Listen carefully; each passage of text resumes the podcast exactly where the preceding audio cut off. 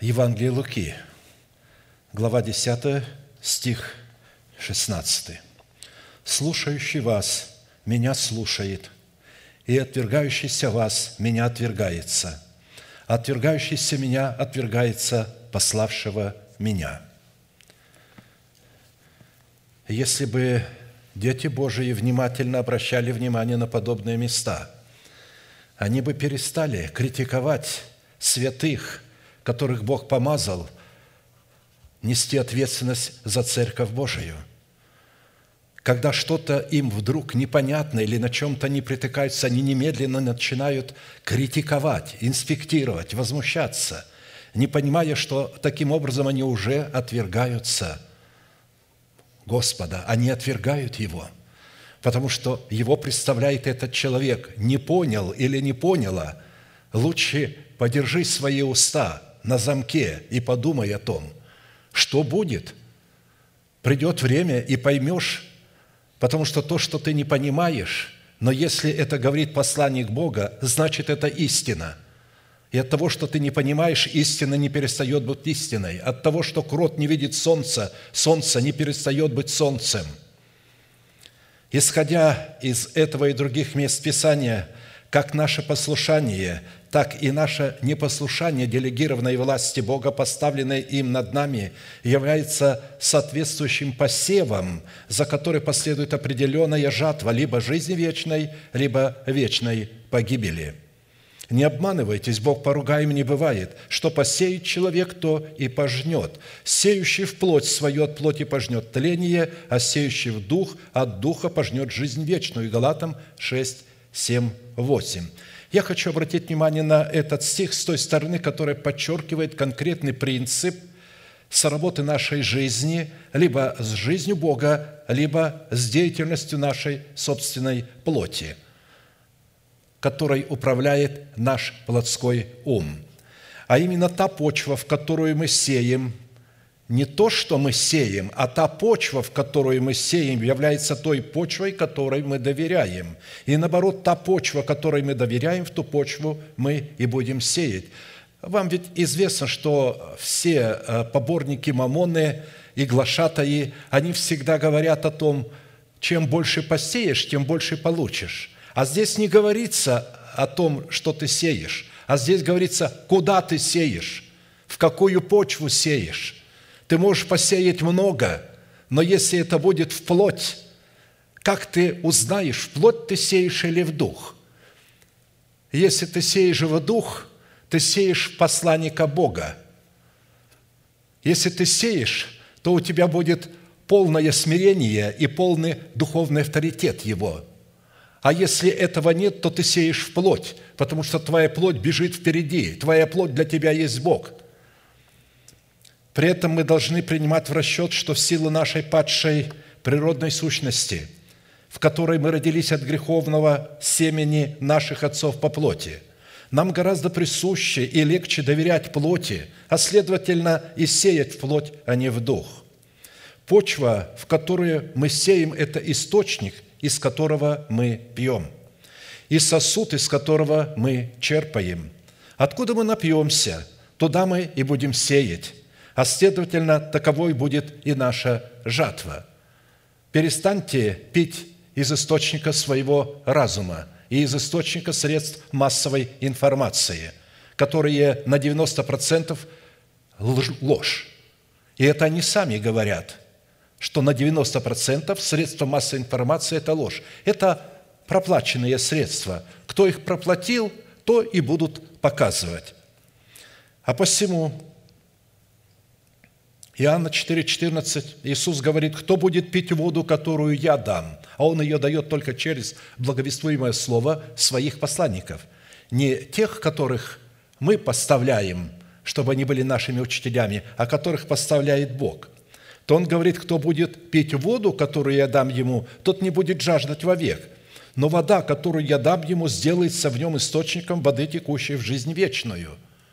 То есть вода – это истина, которую Дух Святой дает нам через слышание Слова Божия. Если мы ее примем, даже если мы ее не понимаем, как не понимали ученики, как они будут есть тело и пить кровь, но не сказали, мы знаем, что ты имеешь глаголы вечной жизни, что слова, которые ты сказал, относятся к словам вечной жизни, хотя мы их и не понимаем. Когда он им предложил, не хотите ли вы отойти, как прочие отошли, приткнулись, соблазнились, Петр сказал, Господи, а нам некуда идти – ты имеешь глаголы вечной жизни. Иисус не объяснил ему, как есть плоть и пить кровь его, а сказал, блажен ты, Симон, сын Ионин, ибо не плоть и кровь открыли тебе сие, а Отец мой небесный». Итак, если нашим источником являемся мы сами или люди, отвергающие ту власть, которую Бог поставил над ними, то это означает, что наши посевы обращаются в плоть, а следовательно, в свое время мы пожнем тление – чтобы оправдать самого себя в своих глазах и успокоить свою совесть в непризнании власти, поставленной над нами Богом, мы часто обращаемся к источнику другой власти, который поставил также Бог, но только не над нами. Ведь нам всегда легче доверять той власти, которую Бог поставил не лично над нами. Это трюк плоти, обманывающий саму себя, потому что таковой посев является ничем иным, как нежеланием приходить к Богу на Его условиях или же как посевом в плоть. В свое время Иисус по этому поводу выразился такими словами «Исследуйте Писания, ибо вы думаете через них иметь жизнь вечную, а они свидетельствуют о Мне. Но вы не хотите прийти ко Мне, чтобы иметь жизнь». Иоанна 5, 39, 49. Поступая так, люди часто обольщаются и вводят в заблуждение и обольщение других – что будут иметь жизнь вечную, полагаясь на свое мнение, которое зачастую исходит из их обид, из их тщеславия и из их невежества. Вы знаете, невежество всегда думает, что оно очень просвещено. Медицину они понимают, культуру понимают, науку. А вы знаете, что Слово Божие стоит выше всякой медицины, выше всякой науки, выше всякой культуры. Оно стоит над ним – Таким образом, Иисус говорит, «Истинно, истинно говорю вам, слушающий Слово Мое и верующий в пославшего Меня, имеет жизнь вечную, и на суд не приходит, но перешел от смерти в жизнь». Таким образом, наследовать жизнь вечную могут только те люди, которые добровольно будут дисциплинировать самих себя в направлении того, чтобы научаться отличать голос Божий в лице поставленной над ними власти, как от голосов иных, так и от той власти, которую Бог поставил, но только не лично над ними. Ведь согласно Писанию, замужняя женщина не обязана повиноваться всем мужчинам, потому что любой муж является главою. Но это не значит, что вы обязаны повиноваться любому мужу – а только одному, кто является вашим законным мужем. Точно так же и мы не обязаны слушать всех пастухов, а только тех, которых Бог поставил лично над нами. Вы не верите мне, говорит Иисус, ибо вы не из овец моих. Как я сказал вам, овцы мои слушаются голоса моего, и я знаю их, и они идут за мною. Иоанна 10, 26, 27. В силу природы, присущей овцам, они отказываются следовать любому голосу, включая свой собственный голос, кроме голоса своего пастуха, и следуют за ним без ропота и сомнения даже тогда, когда он ведет их к пажити через долину смертной тени. Следует всегда иметь в виду, что не прохождение через черное море, вызвавшее бурную радость плоти – и пляски пред Богом демонстрируют верность и смирение пред Богом. Не обладание землей, текущей молоком и медом, а прохождение по пустыне. Именно пустыня, обуславливающая формат освящения, формирует характер человека и выявляет его истинные мотивы и ценности. И именно пустыня является местом сработы нашей жизни – с жизнью Бога и показателем нашего смирения и нашей верности. И именно по этому поводу Иисус как-то сказал своим ученикам, «Но вы прибыли со мной моих, и я завещеваю вам, как завещал мне Отец мой царство, да идите и пьете за трапезу и моею в царстве моем, и сядете на престолах судить двенадцать колен Израилевых». Луки 22, 28, 30. «Сеять, когда житницы наполняются до избытка и точила переливаются новым вином, это хорошо. Но не этот посев открывает свободный вход в Царство Небесное и демонстрирует высокий показатель смирения, верности и доверия Богу, а только такой посев, который сеется в напастях, открывает наши истинные мотивы и ценности – что с нашей стороны дает нам возможность поклониться Богу и познать Его сердце, как сердце своего Отца. А Богу такой посев дает основание, во-первых, благословить нас всяким духовным благословением на небесах, и, во-вторых, всяким благословением бездны, лежащей долу, то есть здоровьем, богатством и долголетием.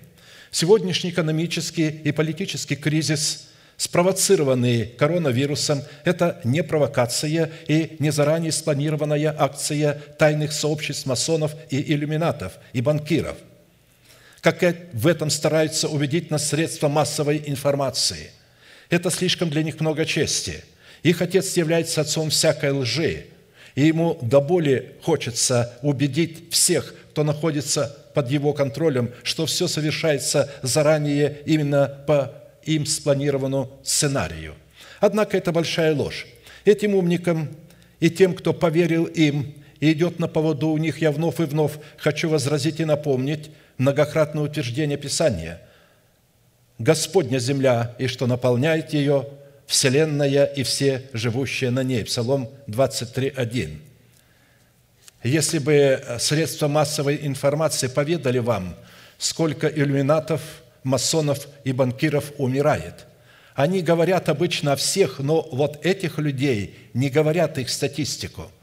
Они умирают точно так же, да еще и больше от всяких внезапных болезней и также от коронавируса.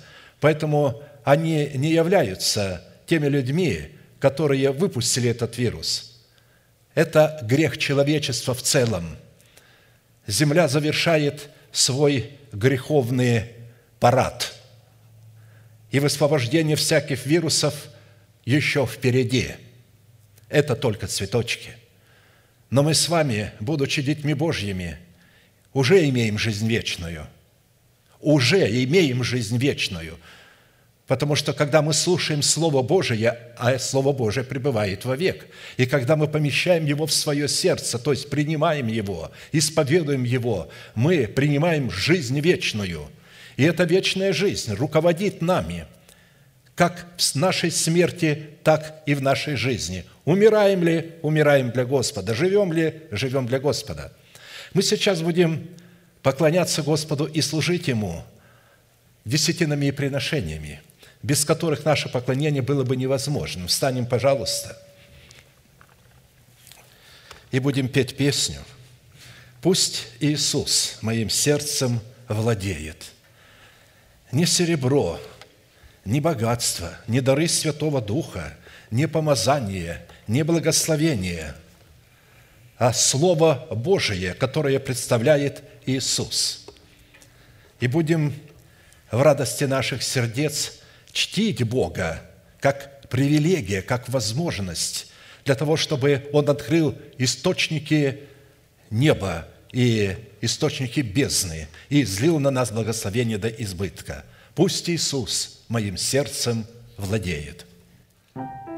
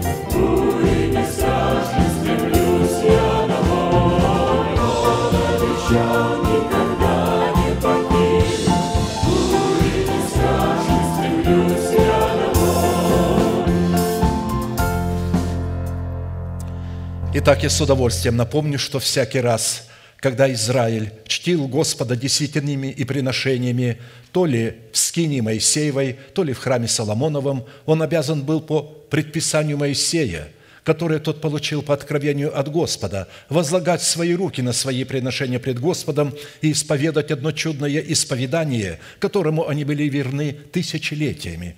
Мы с вами, будучи тем же Израилем, привитые к тому же корню, питаясь соком той же маслины, сделаем то же самое. Протяните вашу правую руку на ваши приношения и молитесь вместе со мной. Небесный Отец, во имя Иисуса Христа – я отделил десятины от дома моего и принес в твой дом, чтобы в доме твоем была пища.